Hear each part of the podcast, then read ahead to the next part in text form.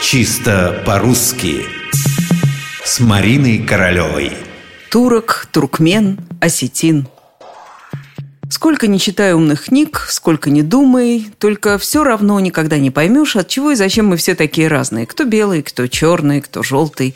И почему мы говорим на разных языках и живем так по-разному. Но раз есть на свете разные нации и народности, надо правильно их называть. Вот как, к примеру, называется житель Турции, которую так любят российские туристы. В Турции живут турки, это понятно. А вот во Вьетнаме, например, их мало. Во Вьетнаме мало кого? Турок или турков. Такой простой вопрос, турок или турков, такой простой ответ – нет турок, то есть родительный падеж множественного числа, совпадает с именительным единственного. Просто запомним, что есть турки, нет турок, без всякого там «ов».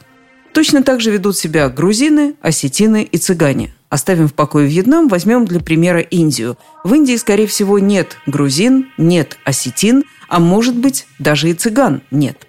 Здесь тоже в родительном падеже множественного числа никакого «ов». Нет турок, нет грузин, осетин и цыган – а вот с туркменами совсем другая история. В Туркмении живут туркмены. Так? Так. Зато на Украине, например, вы практически не встретите туркмен. А может быть туркменов?